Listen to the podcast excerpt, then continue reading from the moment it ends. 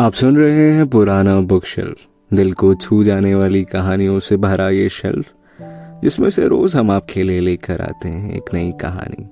आज की हमारी कहानी का नाम है, वो लाइब्रेरी वाला लड़का।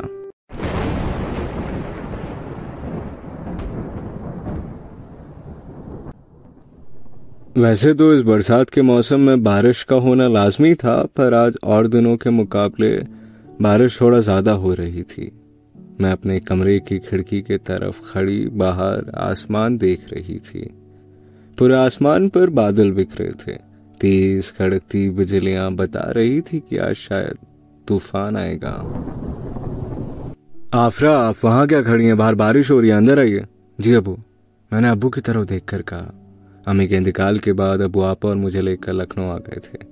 मैं भी पासी के कॉलेज से अपने आगे की पढ़ाई पूरी कर रही थी। मुझे पढ़ने का बहुत शौक था, इसी वजह से कॉलेज के बाद मेरा ज़्यादातर वक्त शहर के पास वाली लाइब्रेरी में ही कटता था। पर आज इस बारिश की वजह से ना तो मैं कॉलेज जा पाई और ना ही लाइब्रेरी। अल्लाह का शुक्र है, अगले दिन बारिश नहीं हुई, बल्कि आज खिलखिलाती सुनहरी धूप निकली थी। मैं भी कॉलेज के बाद लाइब्रेरी में आकर बैठ गई, पर आज मेरा लाइब्रेरी में मन ही नहीं लग रहा था। एक तो मेरे सामने बैठा शख्स मुझे पिछले पंद्रह मिनट से घूरे जा रहा था। उसकी वो चमकती नीली आँखें मुझे ऐसे देख रही थी मानो खा ही जाएगा मुझे आज ये। हम्म, समझ नहीं आता लाइब्रेरी में पढ़ने आते हैं लड़कियाँ ताड़ने। मैंने मनी मन कहा। अब तो ये किस्सा मानो हर रोज का हो गया था। वो लड़का हर रोज लाइब्रेरी में आता और मुझे उसी तरीके से घूरता। अब मुझे भी धीरे धीरे उसकी आदत सी होने लगी थी। अब शायद उसकी वो नीली चमकती आँखें मुझे सताती नहीं थी। पर हमने कभी एक दूसरे से बात नहीं करी। हाँ कभी कभार किताब का पन्ना पलटते पलटते मेरी नज़रें उसकी नज़रों से टकरा जाती थी तो मैं हल्का सा मुस्कुरा देती थी। फिर एक दिन मैं लाइब्रेरी के शेल्फ से एक किताब निकाल रही थी कि तभी उसने पीछे से आकर मुझसे पहले वो किताब ले ली। जी सुनिए, ये किताब पहले मैंने देखी थी। मैंने उसकी तरफ़ देखकर कहा, देखने से क्या होता है? ये किताब तो मेरे हाथ में ये सुनकर मेरा मन तो किया कि उसका मुँह तोड़ दूँ, पर मैं बिना कुछ बोले वहाँ से जाने लगी।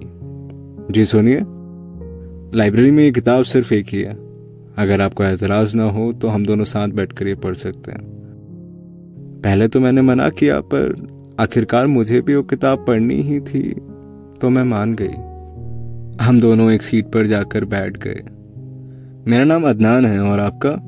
उसने अपना हाथ मेरी तरफ़ बढ़ाते हुए कहा। आफरा, मैंने उससे हाथ मिलाते हुए कहा। अब से मैं हर रोज कॉलेज के बाद लाइब्रेरी में आकर बैठ जाती। देखते ही देखते पता ही नहीं चला कब आठ महीने गुजर गए और मैं अदनान के इतने करीब आ गई।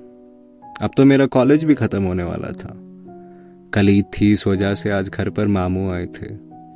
और मामू ने हर बार की तरह इस बार भी मेरे निकाह की बात छेड़ दी।